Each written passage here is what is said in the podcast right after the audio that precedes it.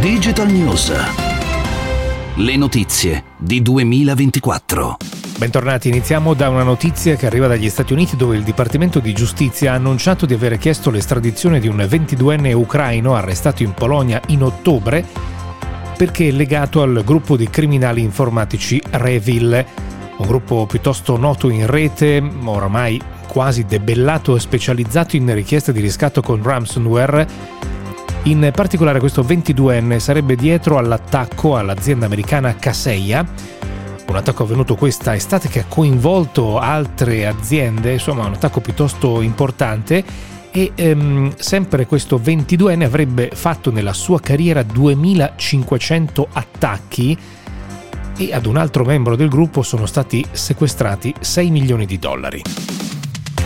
Questo è Digital News, il podcast quotidiano di notizie legate all'innovazione e alla tecnologia. Io sono Enrico Pagliarini.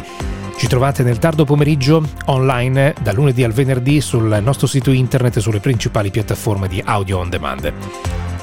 Robinhood, a proposito di attacchi informatici, una nota piattaforma di trading americana, Robinhood ha ammesso di aver subito un attacco informatico che ha portato al furto di più di 5 milioni di indirizzi di posta elettronica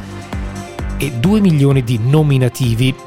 e direte voi, beh, chissà, che, che, chissà mai che cosa è successo, vabbè, però uno mh, mm, magari non vuole far sapere che sta usando Robinhood. Famosa per non chiedere commissioni sul trading, eh, per circa 300 clienti di Robinhood è stato rubato qualche dato in più, quindi l'attacco non si è limitato a nomi e indirizzi di posta elettronica.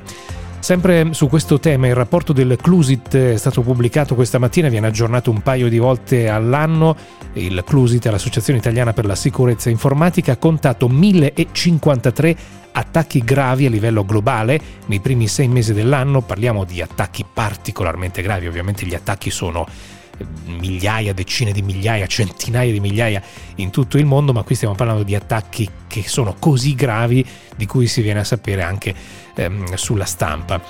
Sono il 24% in più rispetto allo stesso periodo del 2020 per una media mensile pari a 170 contro 156 del 2020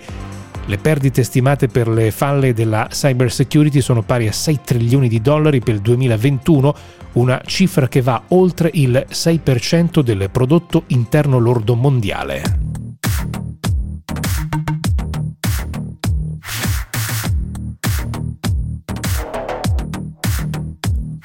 Parliamo di Nvidia che ha presentato Omniverse, una serie di tecnologie per accelerare la costruzione del metaverso ma soprattutto per permettere alle aziende di fare simulazione prima di inserire nel mondo, nel mondo reale eh, prodotti, soluzioni o servizi. Alcune delle tecnologie presentate che sfruttano il software e la potenza delle GPU di cui Nvidia è leader nel mondo vanno sotto il nome di Omniverse Enterprise. Sempre oggi anche Qualcomm ha lanciato un ambiente di sviluppo per creare esperienze in realtà aumentata per ora l'unico hardware supportato dalle tecnologie di, di Qualcomm è uno smart glass di Lenovo, ma arriveranno presto altri prodotti, sempre smart glass da Oppo e Xiaomi nei primi mesi del 2022.